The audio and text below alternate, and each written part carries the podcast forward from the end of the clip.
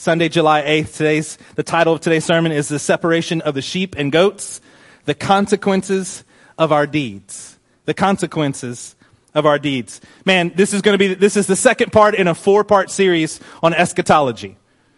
I don't know. Some of y'all that may be exciting. Some of you are like, okay, great. We'll suffer through four of them. But the idea is not just that we are learning something about the end times, but we're doing it in a way that'll make it practical. Last week we talked about resurrection.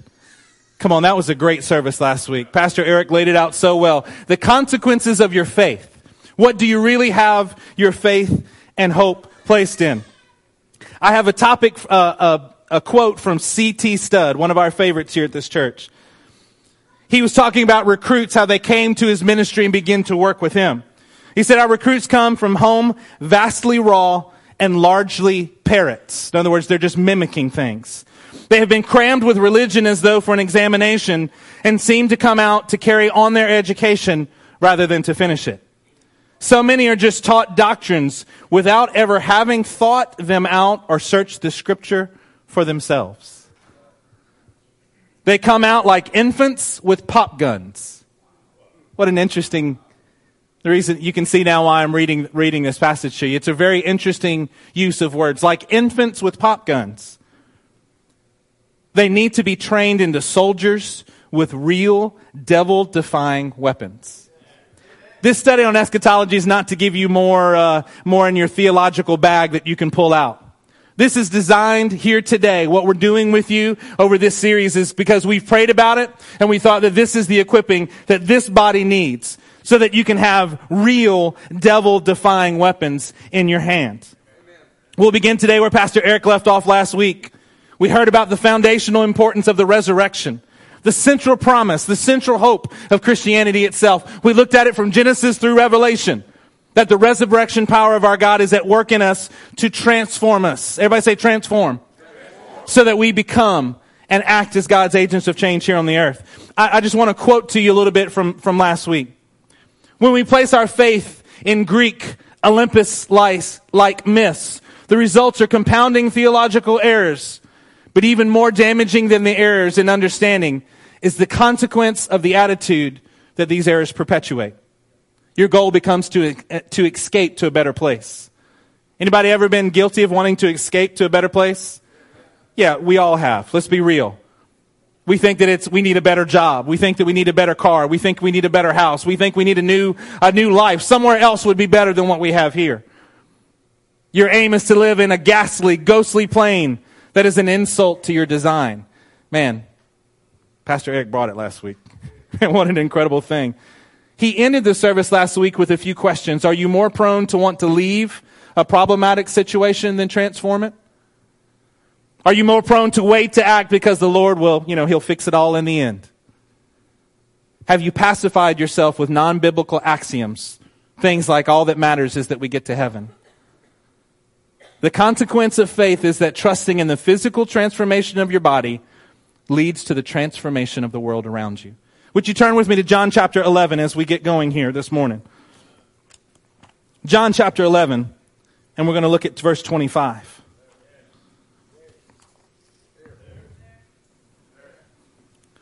It says this.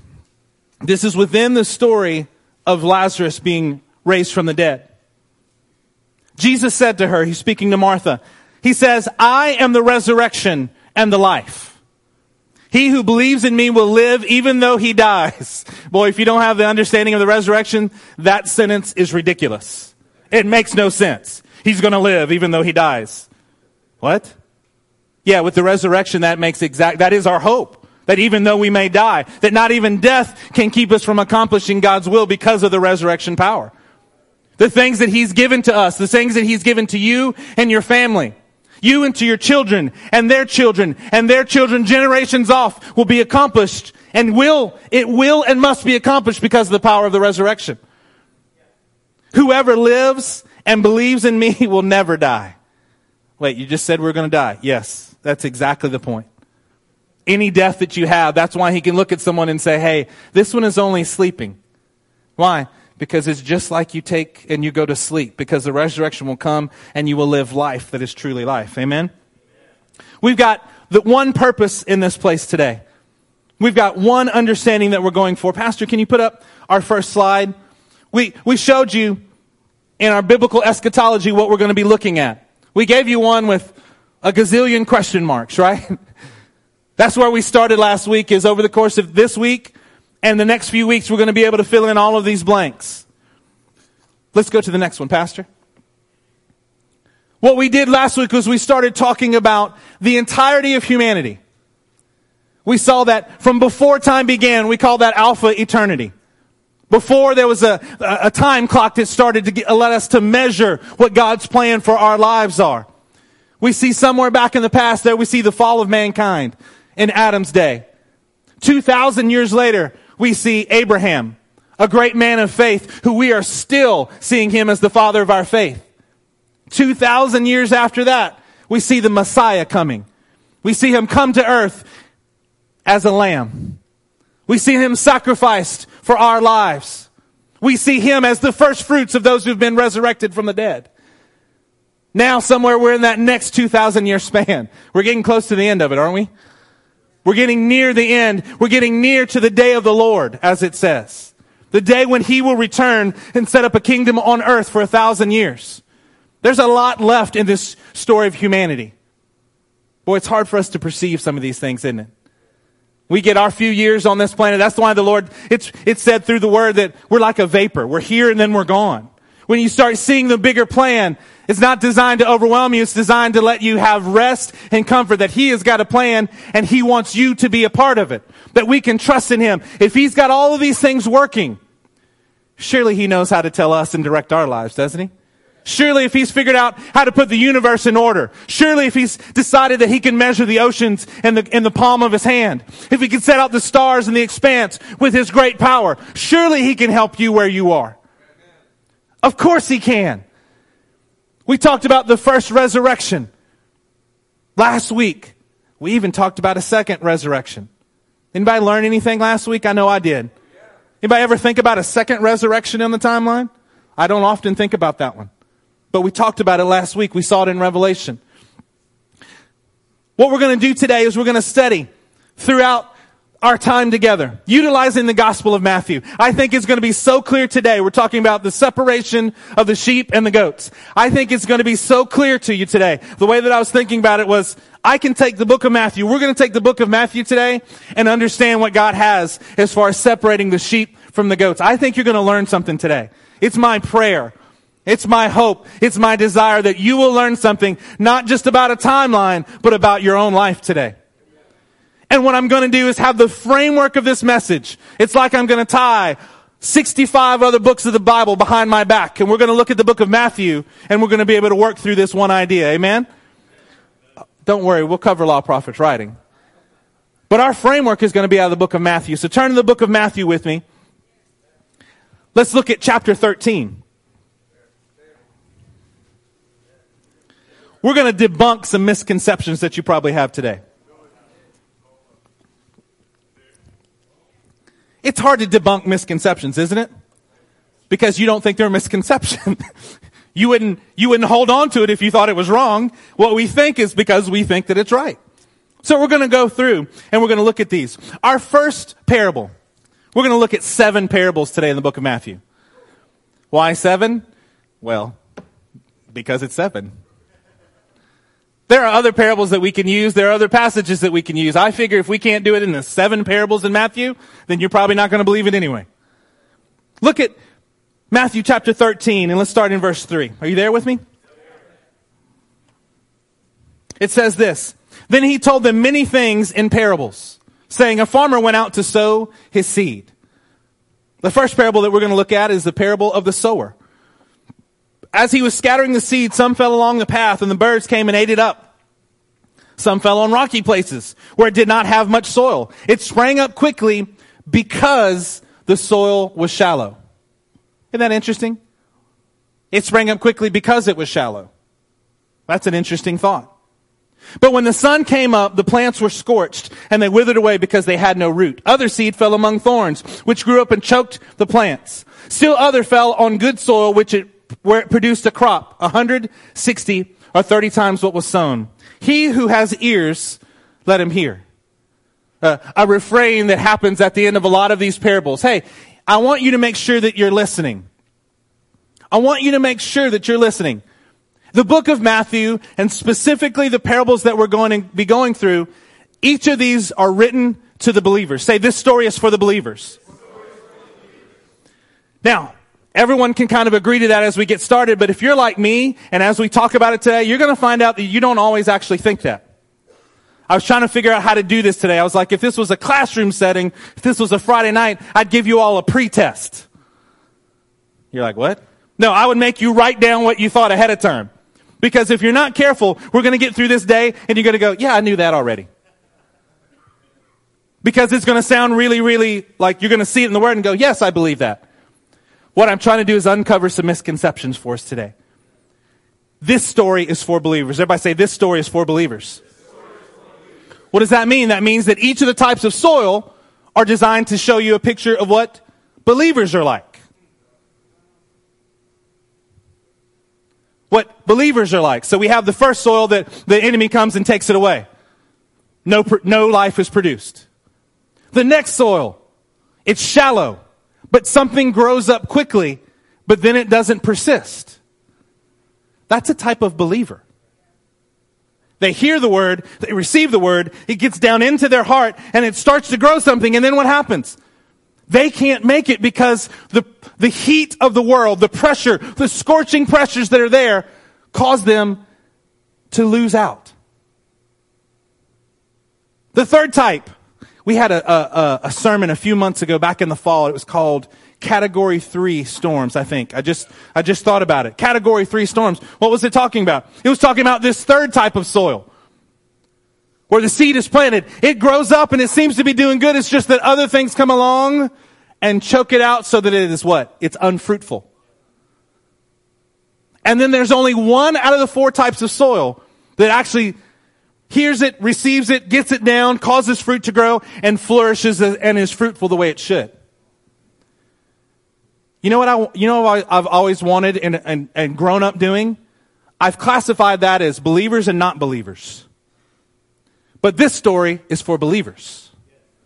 Every part of it is for believers. Look at verse 18. Matthew 13, 18. It says this. Listen to the, what the parable of the sower means. When anyone hears the message about heaven. That's not what it says. I just sing. Let's go to Matthew 13 and everybody look at verse 19 with me. Are you all there with me now? Uh, verse 18. Listen then to what the parable of the sower means. When anyone hears the message about the kingdom. See what I'm doing here? I'm tying it together with what we learned last week. We're going to keep building on it. When anyone hears the message about the kingdom, not escapism, not an escapism of heaven only, this is meant to already start to remind us of the resurrection, isn't it? The actual kingdom. We're saying, Lord, let your kingdom come, let your will be done here on earth. When anyone hears the message about the kingdom, the kingdom of heaven is at hand. You need to repent. These are the first messages that Jesus himself begins to preach. When anyone hears the message about the kingdom and does not understand it, the evil one comes and snatches away what was sown in his heart. This is the seed sown along the path. Verse 20, the one who received the seed that fell on rocky places is the man who hears the word and at once receives it. What does that make him? The man who hears the word and receives it with joy. But since he has no root, he lasts only a short time. When trouble or persecution comes because of the word, he quickly falls away. You know, growing up in, in church, you know what we used to call these? Like Roman candles like fireworks, man. They would rocket into the heavens. They would have an incredible pounding sound that would cause them to come out. They would, they would launch out into the kingdom. They would launch out into the heavens and create a bright, bright, bright, bright, loud occurrence. And then they were gone. And then they fell back to the earth, just mere ash and ember of what they were once in the kingdom. This is the second type of soil.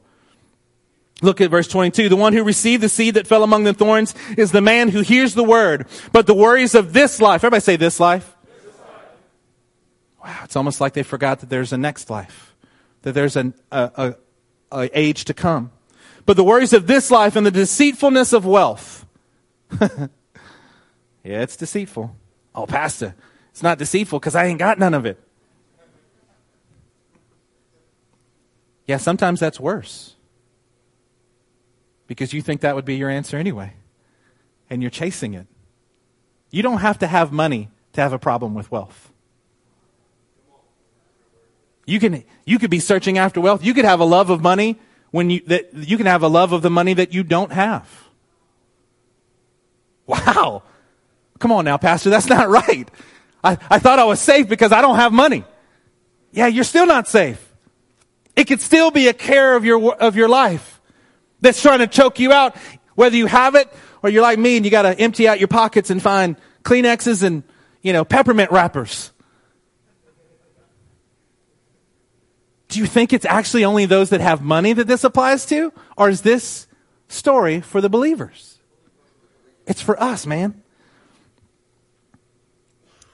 One who received uh, the worries of this life and the deceitfulness of wealth choke it, making it unfruitful. Everybody say unfruitful. But the one who received the seed that fell on good soil is the man who hears the word and understands it. So it's only the smart people, right? who hears it and is able to show and demonstrate their understanding by their actions. He produces a crop yielding 160 or 30 times what was sown. So you say you're a Christian, huh? Come on, turn to your name and say, So you say you're a Christian. Man, these stories are for us. This is for us today. Let's, let's keep going in Matthew 13. Let's look at verse 24. Everybody there? Good, because we, we were, we just read verse 23, so it should be easy for you to find. Jesus told them another parable. Here's parable number two. The kingdom of heaven is like a man who sowed good seed in his field. Here we are sowing and reaping again. But while everyone was sleeping, his enemy came and sowed weeds among the wheat, weeds among the wheat, and went away. When the wheat sprouted and formed heads, then the wheat, I'm sorry, then the weeds also appeared. Isn't it interesting that you can go along in the Lord? And there, there's some point of maturity that comes along, and you also see other things growing up in your life. You can see other things at work at the same time. Verse 27. The owner's servant came to him and said, Sir, didn't you sow good seed in your field? Where then did the weeds come from? Anybody ever ask that question?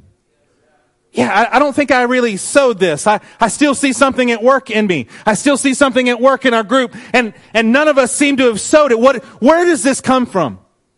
Man, where does this come from in my heart? I think it's a very normal thing to try to figure out where the weeds come from. Look at what the, well, look at what the master says here in verse 28. It says, an enemy did this, he replied. Doesn't even give him the time of day to, to name him. He just says, yeah, it's an enemy. Don't worry, this is a, this is a plot of the enemy. The servants asked him, do you want us to go and pull them up? Do you want us to go and take care of the weeds? What would you answer? Right? It makes sense. If you're growing a garden, you don't let the weeds grow up. This story is for the believer. Everybody say, this story is for the believers.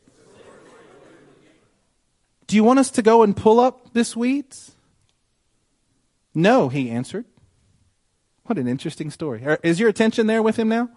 If you were in agriculture, you'd go, wait, wait, wait, wait. The servants are asking, oh, we know, kind of like we already know what to do. We're just getting permission to go do what we already think we should.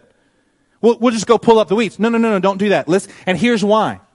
Because you see, this is for the body of Christ. This is for the believers. It's not only looking at an individual's life, it's looking at something bigger. It says, no, because while you are pulling the weeds, you may root up the wheat with them. What is the owner worried about? He's worried about damaging the wheat. Come on, don't you know that you have a heavenly father who's worried about you? He's, his thoughts are towards you. How, how numerous are the Lord's thoughts towards you today? They're as numerous as the stars in the sky. They're as numerous as the sand on any seashore anywhere. He's got thoughts towards you. He is doing things in your life and he is thinking about you. He is working things out for your good. Because while you're pulling the weeds, you may root up the wheat with them. Verse 30, let both grow together until the harvest. What an interesting perspective. At that time, I will tell the harvesters, first collect the weeds and tie them in bundles to be burned, and then gather the wheat and bring it to my barn. Now, this is a, this is an incredibly interesting passage. Right? He's looking at it and saying, hey, let's, let's wait. Now let's go on and let's look at what, what the answer to this is. First, collect the weeds and get rid of them, and then we collect the wheat. Boy, that kind of goes counter against any escapism, doesn't it? Just get us out of here. Just pull us up out of this. Just move my, me from my situation, Lord. This is difficult. No, no, no, no, no, no, no. That actually could be harmful to you. That could actually pull you up and allow you not to grow to the fullness that you would have. Why would he wait till the end? Let's read, let's keep your place here in Matthew. Let's turn to Romans chapter 9. Romans chapter 9 and verse 22. Romans 9:22 says this, "What if God, choosing to show his wrath and to make his power known, it's almost like God can do two things at once. That's hard for some of us to do two things at once. Okay, let me be more honest. That's hard for me to do two things at once. what if God, choosing to show his wrath and make his power known? What if he can take care of the righteous and punish the wicked simultaneously? What if he can encourage you and tend to the wheat and allow the weeds to grow? What if he did these things and bore with great patience the objects of his wrath prepared for destruction? What if he did this to make the riches of his glory known to the objects of his mercy, whom he prepared in advance for glory? Even us, whom he also called, not only from the Jews, but also from the Gentiles. What if he's doing this and allowing things to develop in a way because he plans to show a great deal of patience even to the wicked? Don't mistake the fact that the wicked are still here, that he hasn't seen it. He's demonstrating to us his great mercy. He's demonstrating to us his great patience. And there's also another reason why he doesn't have the servants pull up the weeds along with the wheat. There's another reason. Let's turn to Ezekiel chapter 18. Ezekiel chapter 18.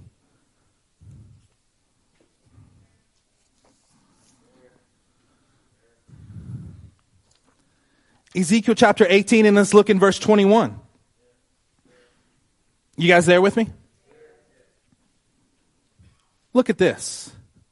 But if a man, but if a wicked man turns away from all the sins he has committed, and keeps all my decrees and does what is just and right, he will surely live and he will not die. What is he promised in that moment? He's promised a, resurrection power. He's going to live and surely not die. None of the offenses he has committed will be remembered against him. Come on, that should be encouraging every single person in this room. Even if you start off in the wicked category. If you begin to do what is right, if there are consequences to your deeds and you understand that, you can transform yourself. Uh oh, here it is. The reason he doesn't pull up the weed with the wheat is because in the kingdom, you can change. You could be, have all the characteristics of a weed that you can imagine. You could have been planted in the wrong time at the wrong place with the wrong set of circumstances. And if you begin to do what the God of all creation tells you to do, you know what you become? You become a healthy part of the wheat kingdom. Look at verse 24. I'm sorry. Let's look at verse 23. I can't skip this. Do I take pleasure in the death of the wicked? Declares the sovereign Lord. Rather, am I not pleased when they turn from their ways and live? This is in Ezekiel, right? You can hear it in Jeremiah. It's the same type of story. And it's also in Matthew in this parable. And he's saying, yeah, yeah, let them both grow up together. Why? Because the master is still hopeful that some can be converted into the weak category by their actions. Let's look at verse 24 now. But if a righteous man turns from the righteousness and commits sin and does the same detestable things that the wicked man does, will he live? None of the righteous things he has done will be remembered. Because of the unfaithfulness, because of, yeah, because of the unfaithfulness he is guilty of, and because of the sins he has committed, he will die. Why don't you, why don't you pull out the weeds while it's growing? Yeah, because the weeds might become wheat and the wheat might become weeds. God is going to be right in his judgment. He's going to let it grow to see, to show you. What should that do for you and me? Let's think about this for a second. What should that do for us? That should give us both fear and encouragement, shouldn't it? It should do both for you. If you're only feeling one of these sides of this, you're not feeling, you're not understanding yet the whole picture. You might have a misconception about this. It should give us fear that it is our destiny, that we must continue on, that you have to keep going. The only way that you can lose at this is if you just stop. If you quit doing what the Lord is telling you to do. You should not worry about trying and failing. You should just worry about failing to try. This is us. We're going to, that He is going to help us to accomplish what we're doing. We've got to keep going so that fear and encouragement is there. If I don't keep going, then I'll be counted with the weeds. But if I just keep going, if I just keep going, if I just don't stop, what is the enemy always trying to do to each of us? He's trying to discourage you. He's trying to cause despair to sit upon you. He's trying to say that it's just not worth it. Just go do your own thing, man. Just go ahead and at least enjoy your time as a weed. Be free to grow as much as you want in any direction you want. You know it's difficult for wheat and t- for the weed and the and the way that I grew up knowing this story was wheat and tare. When you grow up, it's hard to tell them at first. They look a lot alike at the beginning, but you know what you do? The wheat ends up growing, producing fruit, and they bow in humility because of the fruit that they have. And the weed end up just standing up in bold arrogance and it's obvious at the end. You don't have to worry about them looking. And while it's growing along, it's hard to tell. I have to be honest with you. In, my, in times of my life, it's been hard to tell. You know, Lord, I'm, I'm so weak in this area. I'm so discouraged about this. God, I, I want to be a wheat, man. I don't want to be a, a tare. Let me encourage you. Be encouraged today that you have to keep pressing forward. You have to keep going. I don't feel like I'm doing it right. Just press forward. Just trust that He is going to work in you to do these things. And if you do the right things, in the end, it will be as though your wicked deeds were never remembered. How much more for those, for those of us who are trying? How much more for those of us who are in the kingdom? Let's go back to Matthew 13.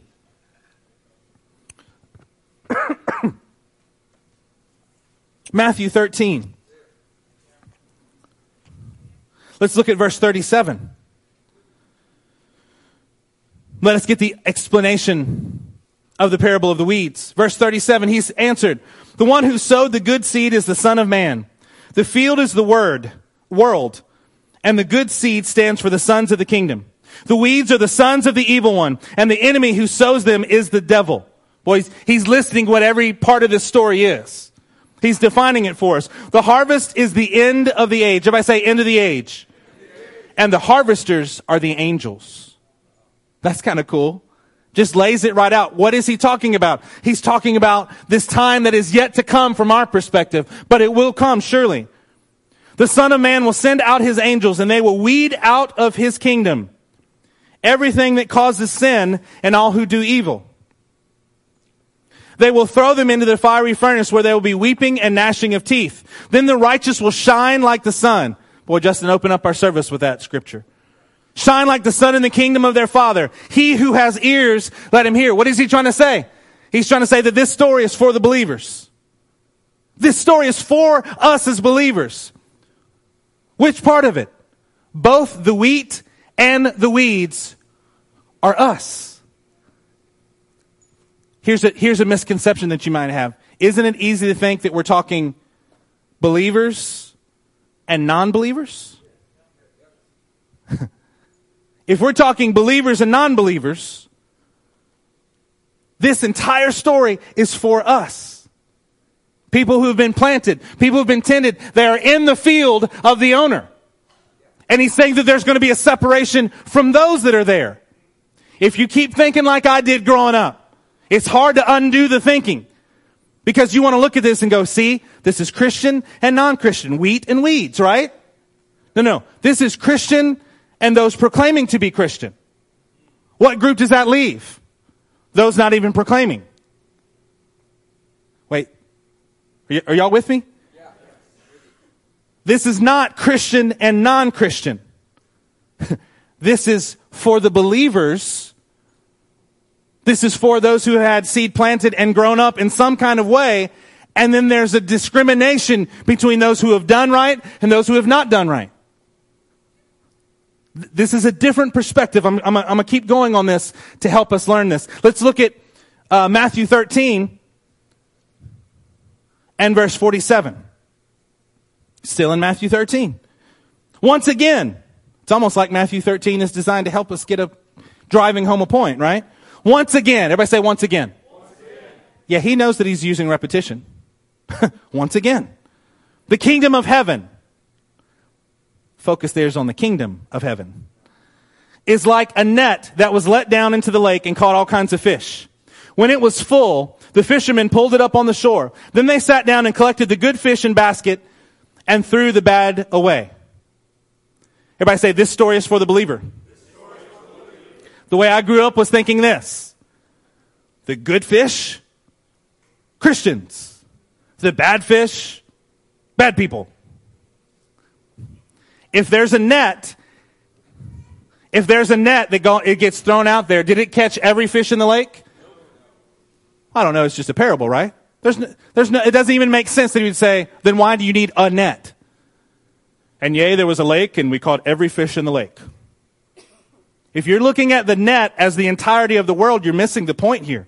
He's saying that there's a net that got those and they got collected of all kind of fish from every language, from every tribe, from every nation, and they're bringing them in. And what happens? You bring them up on the shore and then you separate them out. Everybody say separation.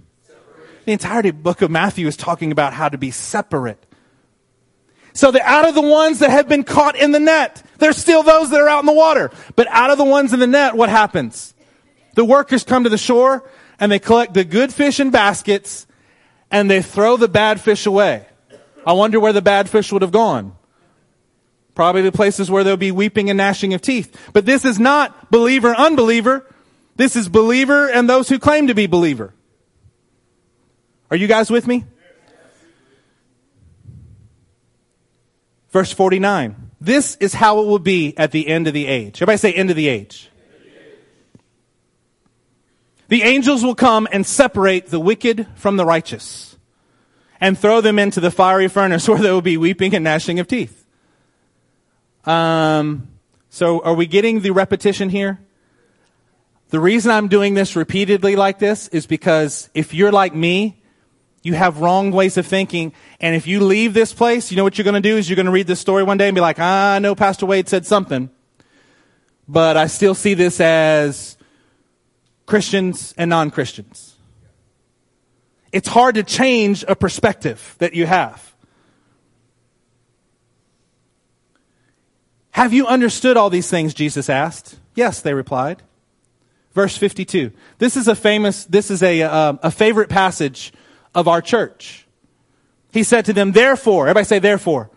Every teacher of the law who has been instructed about the kingdom of heaven is like the owner of a house who brings out of his storeroom new treasures as well as old. Boy, that's an encouraging passage, isn't it? If you've heard Pastor Eric speak anytime, you're probably going to hear that a couple of times a month in this church. May not even be put on a screen. It's just going to be quoted from people. You know what this is in context of? The separation of righteous and those who claim to be righteous. It is in, within that context that we're dealing with this. Man, this story is for believers. Come on, turn to your neighbor and say, so you say you're a Christian. Let's look at Matthew 21. Matthew 21 and verse 28. Do you guys have a title in your Bible about what this says, this little section? Parable of the two sons. Everybody say, this story is for believers. Verse 28, what do you think? There was a man who had two sons. What are they both if they're his sons? They're his sons. They're both. We got two sons, right? He went to the first and said, Son, go and work today in the vineyard. I will not, he answered. But later he changed his mind and went. Yeah, that, that makes so much sense as a parent. I don't want to. Go do it. Okay.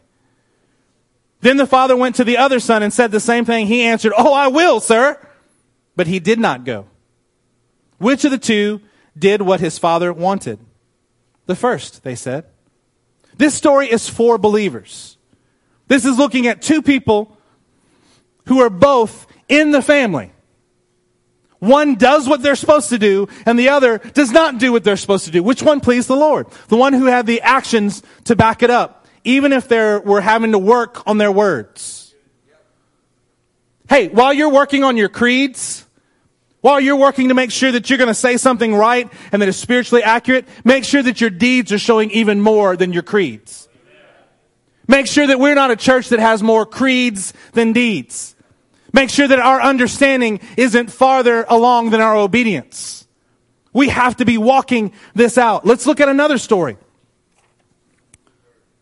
Let's look at uh, chapter 22. Let's look at verse 8. This is Jesus speaking. He uses it, he tells a parable of the wedding banquet. The kingdom of heaven is like a king and in verse 8 it says this, Then he said to his servants, The wedding banquet is ready, but those I invited did not deserve to come. Wow. Those he invited didn't deserve to come. Go to the street corners and invite to the banquet anyone you find. So the servants went out into the streets and gathered all the people they could find, both good and bad. That's an interesting phrase. And the wedding hall was filled with guests. Well, that sounds like it's a successful time, right? There's a, there's a wedding banquet for my son. The people that I invited didn't come. Let's open it up to everybody. Come on, everybody. Let's go to a party. Oh, that, that, that sounds good. Let's all go. And invite anybody you can. Doesn't this sound like evangelism? Man, you want to invite anybody? We want everybody to get to understand what this is. Come on into the kingdom. Man, I don't know if they're good or wicked, so I'm going to invite them all. I'm going to present the truth of the gospel to all of them. I want them all to be saved. You know why? Because my heavenly father does. He doesn't take delight in, in burning the wicked.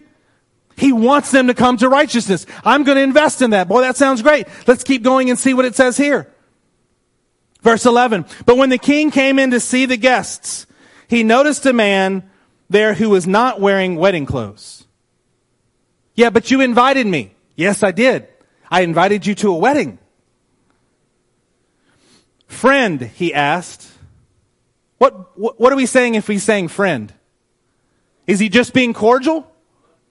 No, he's recognizing that the man heard an invitation, accepted the invitation, moved towards the wedding banquet, and was there a part of what was going on. Everybody say, this is for the believer. He joined the party invited by the king. Friend, he asked, how did you get in here without wedding clothes? The man was speechless. You ever been busted before and you had nothing to say? yes. I mean, you just, you just got caught right in the middle. You got caught red-handed and you're like, if you've ever done this to one of your kids and you're like, uh, who was it? Rob, it was Andrew the other day. We were, we were, uh, we were leaving Pastor Matt's house and, and Andrew was looking for something and I was just like, what are we doing, man? And I, I just asked him a few questions and after a minute he realized that what he was doing was kind of silly and he went,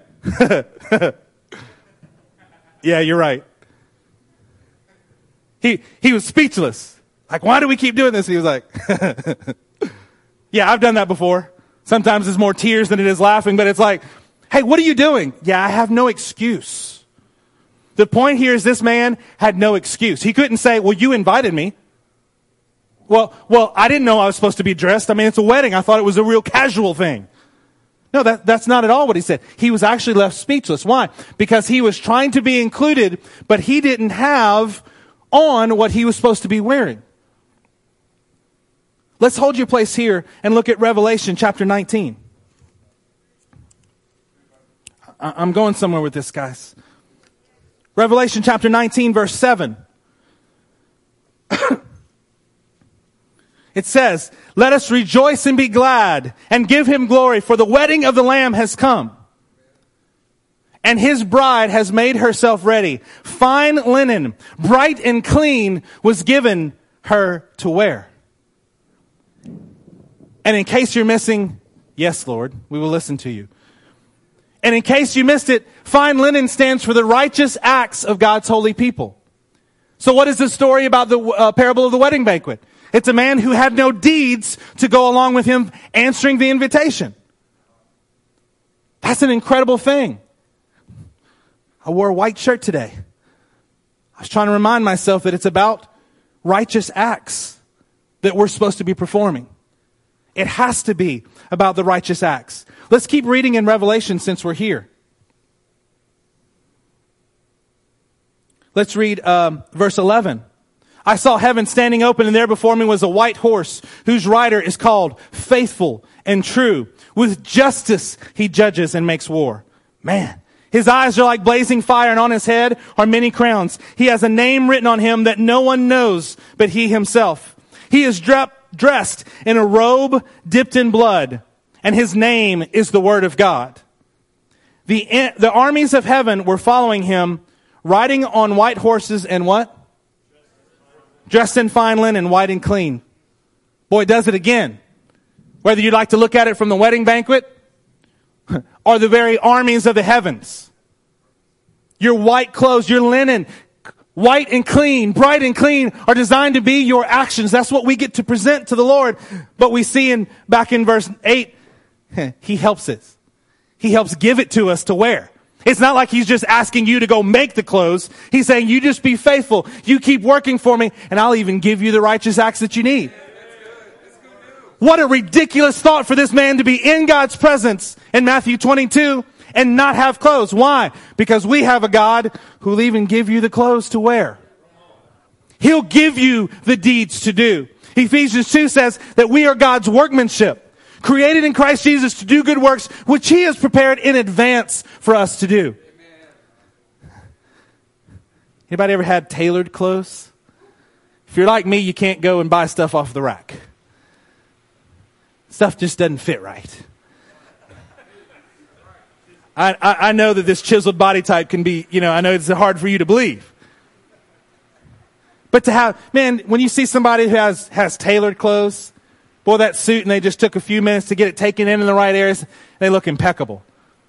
I mean, the truth is, it's probably just Damien on any day, right? I mean, so just somebody who just dresses right, who looks right, you know, got it going on. Hey, we want our deeds. The Lord has tailor made acts for you to do. He's tailor made. He's got it waiting in the closet for you. You have to go and engage with it, but He's got something that's going to make you look so good. Ladies, you have that dress that you like to wear because you feel pretty in it? Guys, I'm not going to ask you that because you should never answer yes to that, but.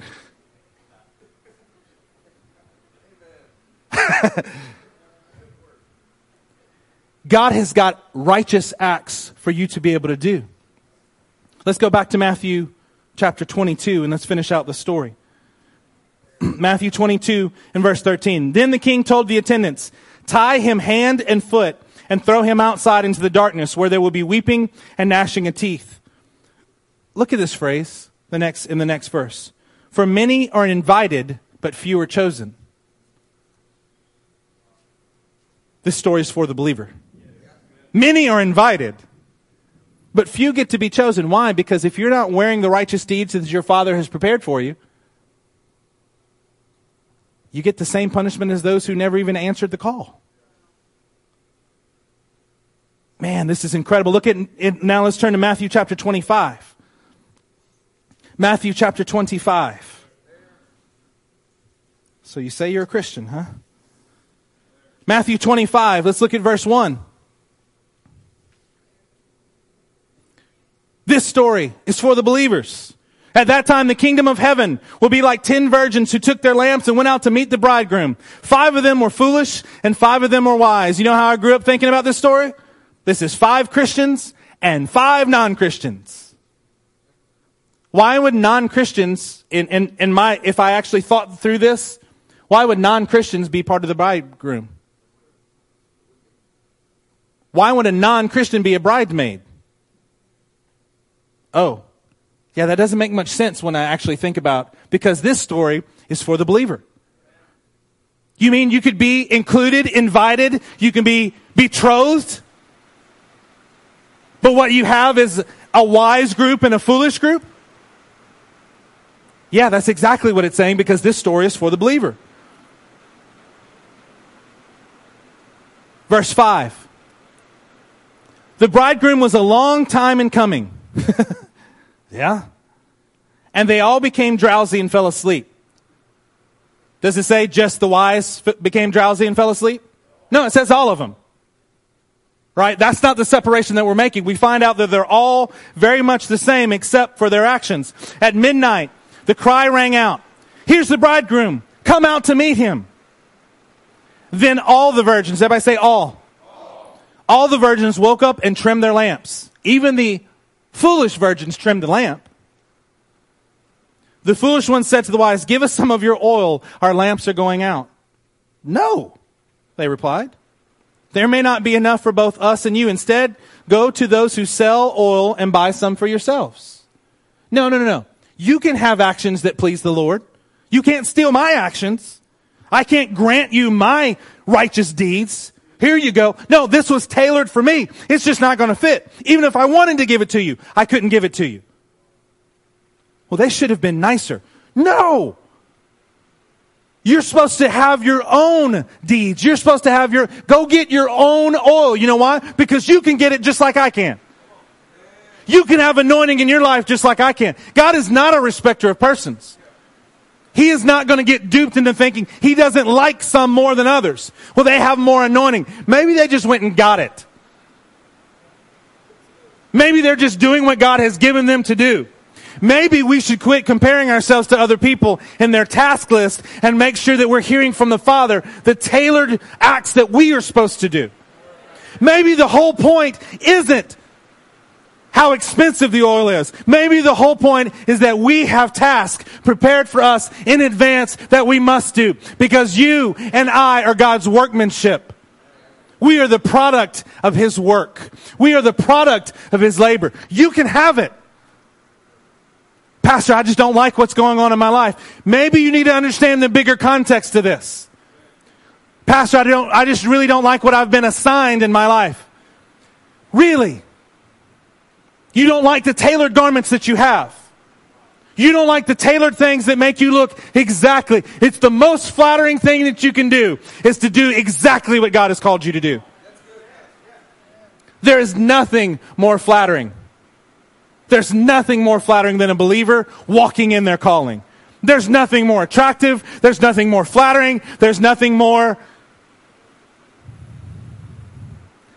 that can cause other people to despise you because you're looking really good.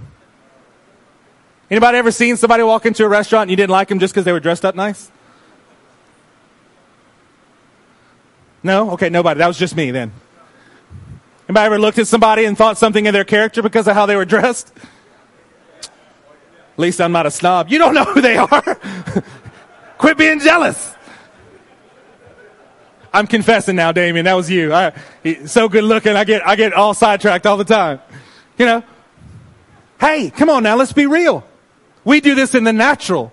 Oh yeah, that's right. That's the problem is it's in the natural. What we're supposed to be doing is walking in our calling. Let me encourage you. Men, there's nothing more godly and becoming of you than to be down on an altar when the Lord is moving upon your heart. There is nothing more becoming of you than leading and doing the difficult things to lead in your home. Yeah, but pastor, it's hard. Of course it's difficult. There's nothing more appealing to the Lord and to those who really understand. Ladies, there is nothing, nothing more appealing in the kingdom than you to be an excellent wife and mother. There is nothing better than that. There's nothing that is more godly that looks more tailored on you Woo! And you're walking around with the joy of the Lord as you're doing what you were created to do. It's not all you were created to do. Did you just say, I'm just supposed to make babies and do dinner? What I'm saying is that you were particularly designed to be an ezer to your husband. You were particularly well tailored that when you are wearing this garment, there is nothing more beautiful than that. Nothing. The world will try to tell you different. I'm telling you, there's nothing more beautiful and nothing more godly than this. The five wise and five foolish virgins show us that we are supposed to have our own oil and you can get it today. Like the two sons, or the fish in the net, or the wheat in the field, or the seeds in the soil, or those who were invited who came to the wedding banquet. These ten brides are all betrothed to the king. Their separation came from their own behavior. Come on, turn to your neighbor and say, so you say you're a Christian. Let's look at Matthew 25 in our last parable as we turn the corner here.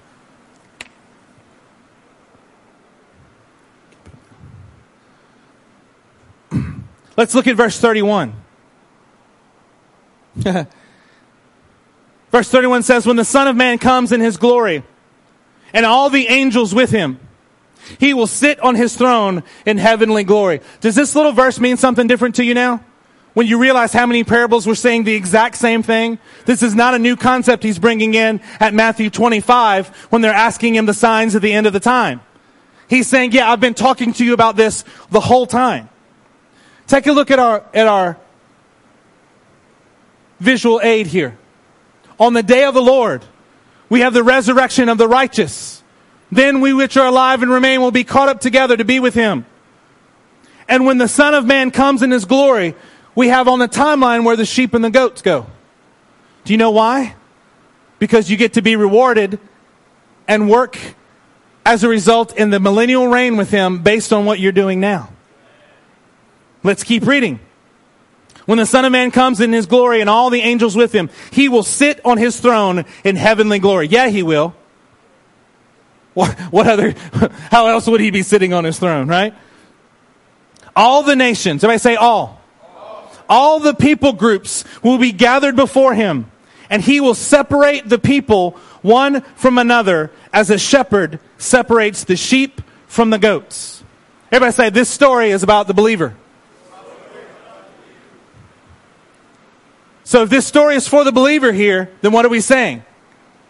This is not a time when those who, this is a time for those who all are in the pen, and the, and the pen what the Lord is doing from every people group, you're going to come and be gathered together and stand before Jesus Christ. But what are the ones who are coming out of the people group?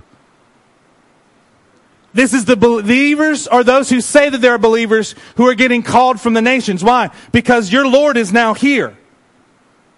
Is this dealing with the wicked who have no part of him? No. This is for the believer or those who claim to be believers. Uh, guys, I, uh, I know this is the seventh time that I've said it now. It's time number seven now. But I grew up not thinking that.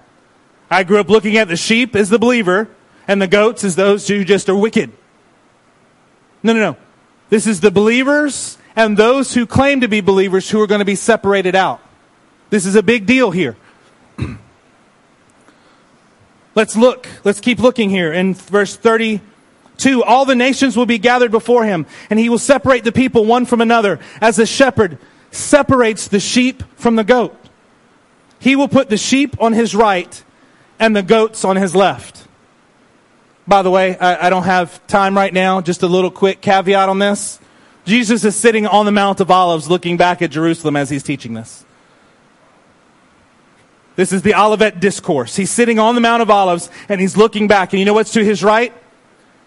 This would have been the entrance into the temple courts itself. On his left was the valley of Gehenna. It was literally what they considered hell right there.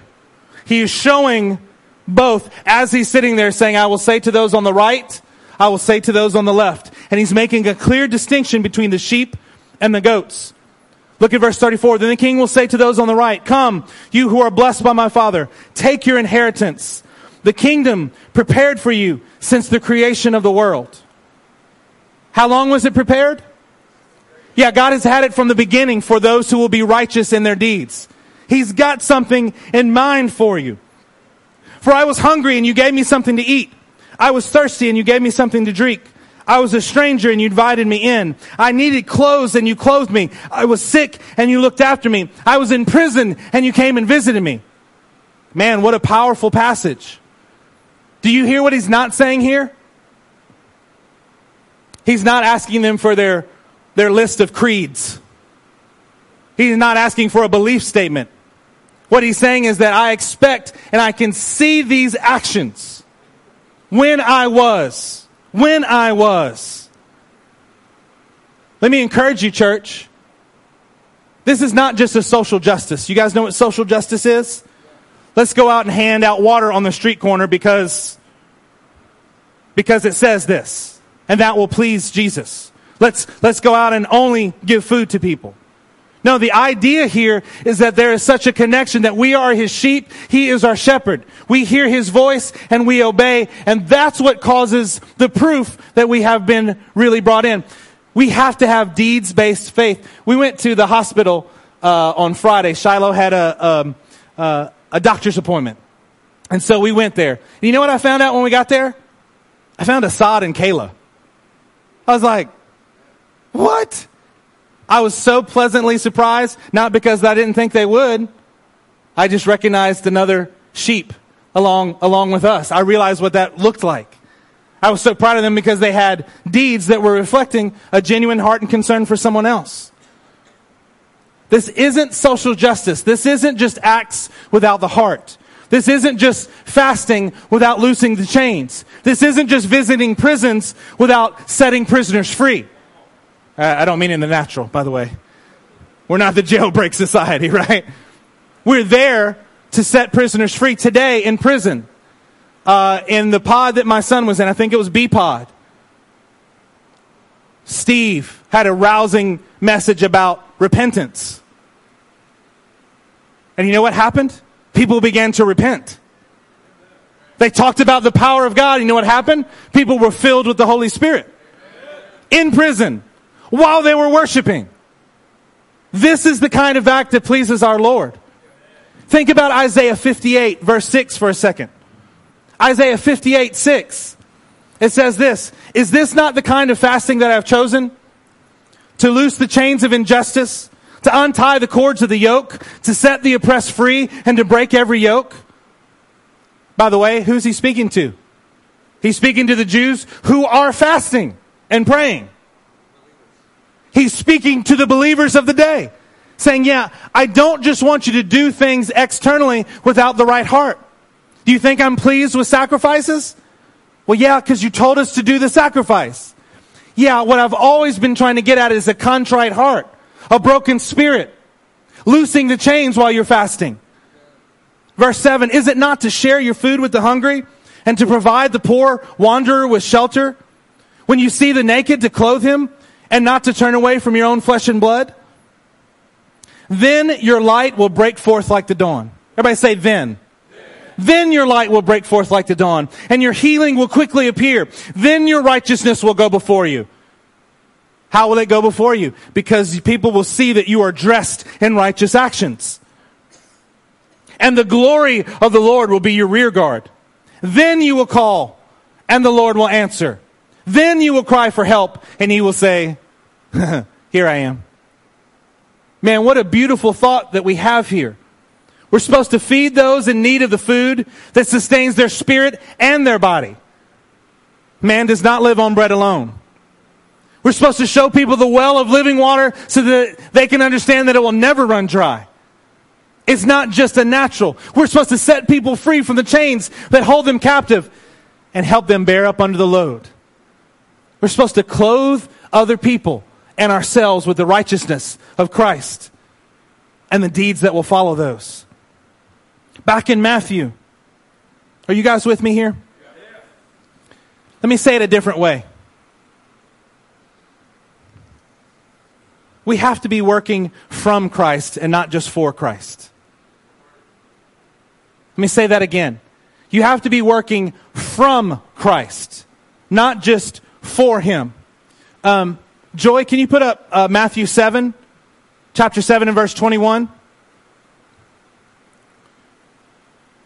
it says this Not everyone who says to me, Lord, Lord, will enter the kingdom of heaven.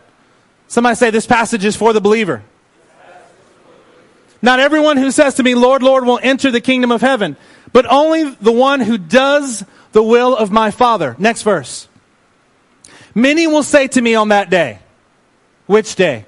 That day. Which day? This day that we're talking about. Lord, Lord, didn't we prophesy in your name and in your name drive out demons and in your name perform many miracles? Is that going to be a wicked person's excuse? Didn't I do all these great things for you? No. I don't know a wicked person who tried to prophesy and is going to go, hey, I'm going to, didn't I prophesy in your name? That's ridiculous. Didn't I do many miracles for you, Lord? What are we talking? This is for the believers. This is the separation of the sheep and the goat. They all seem to be in one pen, but our Father is not, dis- he's not uh, distracted. He understands clearly who is righteous and who is not, and he's going to judge those groups. And the rest of the ones who aren't there, as far as our timeline goes, are the ones that we get to rule over during the millennial reign. Man, we have to be working from Christ and not just for him. Colossians 3:23 says whatever you do work at it with all of your heart as working for the Lord not as for men. John 4:34 says this, "My food," said Jesus, "is to do the will of him who sent me." That should be the thing that is sustaining us is that we're doing the will. Let's go back to Matthew 25. Look at verse 37. Then the righteous will answer him, Lord, when did we see you hungry? By the way, when is this supposed to take place? Is this already happened or will this take place? This will take place on the timeline. Then the righteous will answer him, Lord, when do we see you hungry and feed you, or thirsty and give you something to drink? When did we see you a stranger and invite you in, or needing clothes and clothe you? When did we see you sick or in prison and go to visit you? These are righteous people. These are the sheep. These are the ones who are going to be rewarded. And they're like, when, when did we see you this way? The king will reply, I will tell you the truth. Whatever you did for one of the least of these brothers of mine, you did for me. When you followed my instructions to you, you were doing it for me. Then he will say to those on the left, Depart from me, you who are cursed, into the eternal fire prepared for the devil and his angels. For I was hungry, and you gave me nothing to eat. I was thirsty, and you gave me nothing to drink. I was a stranger and you did not invite me in. I needed clothes and you did not clothe me. I was sick and in prison and you did not look after me. This is an incredible thing. They're looking at it and going, uh, hey, w- wait a minute. Let's go, let's take a look. Let's, uh, let, let's back up to verse 41. Then he will say to those on his left, Depart from me, you who are cursed, into the eternal fire prepared for the devil and his angels. Who is the eternal fire prepared for? Yeah, it does not please the Lord to burn the wicked. It doesn't please him to separate and call one a goat and call a sheep. It is just the righteous actions that he is judging. He will do that, but that is not his desire. What we can be encouraged about today is that if we hear his voice and obey, you know, we get called, we get called sheep. The first time that I met Susana's father, we were in Aguas Calientes. We've told this story before.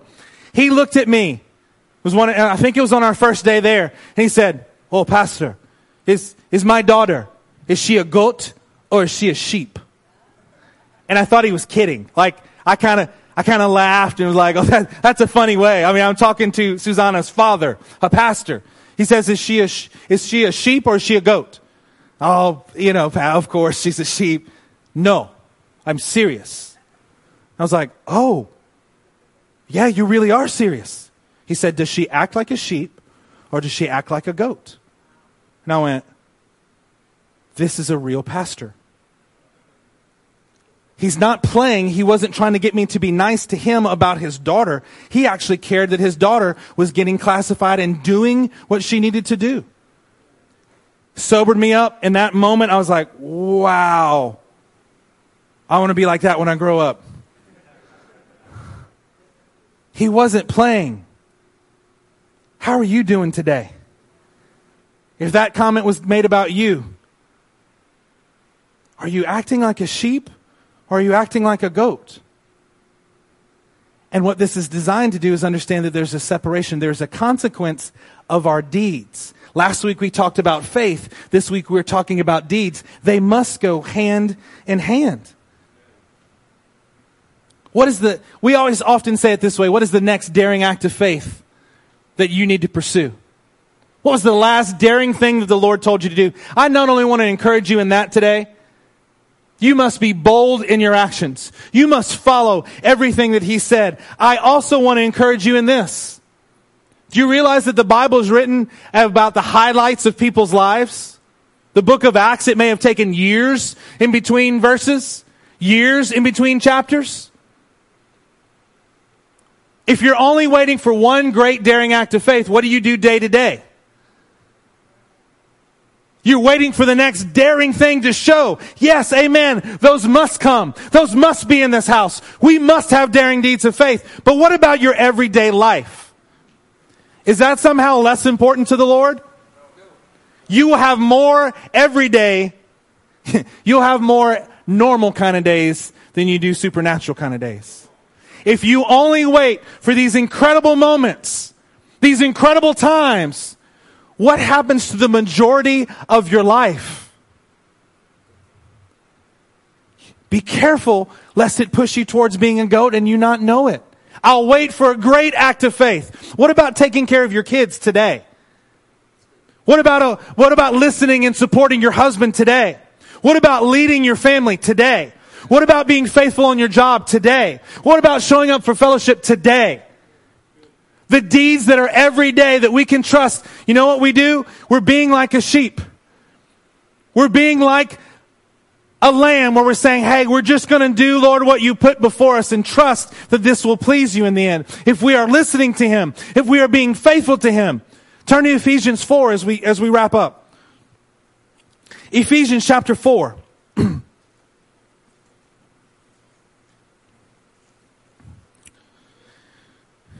Let's look at verse 1.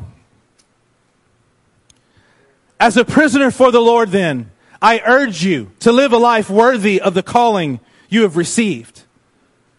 Be completely humble and gentle. Well, that sounds like sheep to me.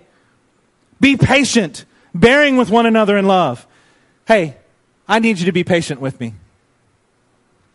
I need you to bear with me in love. I, I pledge to you that I'm going to do the same thing to you. I want us to have, I want each one of us to feel the approval of the Lord before we leave here today. To be able to know whether you are in fact a sheep or a goat and to be able to live the life of a sheep. Happy where the shepherd leads you. Happy to the streams of water that he brings you to. Happy to the protection that he provides for you. Happy for the gentleness, patience, and forbearance that he shows us. Make every effort to keep the unity of the Spirit through the bond of peace. There is one body and one Spirit. Come on, say one Spirit. When you hear us say and proclaim from the rooftops that there's one way to do this, it's because we're trying to show you exactly what the Scripture says.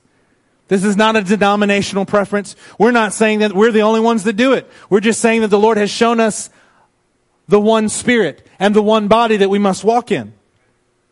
Just as you were called to one hope, one Lord, one faith, one baptism. Turn to Philippians chapter 1. Turn to Philippians chapter 1. Verse 27, it says, Whatever happens, conduct yourselves in a manner worthy of the gospel of Christ then, whether I come and see you or only hear about you in my absence, I will know that you stand firm in one spirit. Everybody say one spirit. Contending as one man for the faith. Man, it's one thing for us to look at this message and to understand our part in it. That there is a separation. There are consequences based on our deeds, but we're supposed to act in one spirit. What does that lead us to? When we're in one spirit, we're supposed to be acting as one body. What happens when you have a church that's full of sheep? Not sheep and goats. What if you have, What kind of church do you have if you have a church that's full of sheep? You have a church that's marked by the great shepherd himself. Hey, that's the kind of church that we are working to build. Do you know why you need a, a message like this to remind us that there is a separation? Because we can't have any areas where we're being more goat like than sheep like. I have areas where I'm still a goat. I still rather headbutt somebody around me than actually help them. I don't want to be led. I have to be driven in certain areas. Goodness gracious. What areas are you acting like a goat today? We must act like sheep. Why? Because when we do this as one body, it builds something that the heavens take notice of. Not only do we need you here to be acting like a sheep, you need the presence of the body so that you can fully develop. We need each one of you. We, we could say that, and you may or may not believe that. Some of you will believe it more on one day than you will on another. I'm telling you today that we actually need you. And you need to be here operating with full deed so that you can grow and be the way that you need to be. Don't worry about trying and failing. Just don't fail to try. What was it that was said? Uh, Edmund Burke, I think it was, that evil prevails when good men do nothing. Evil prevails when good men do nothing. Well, let's make sure that we are we have life that are full of deeds. Let's turn to James chapter 2. Last passage. Second to last passage that we'll do. James chapter 2.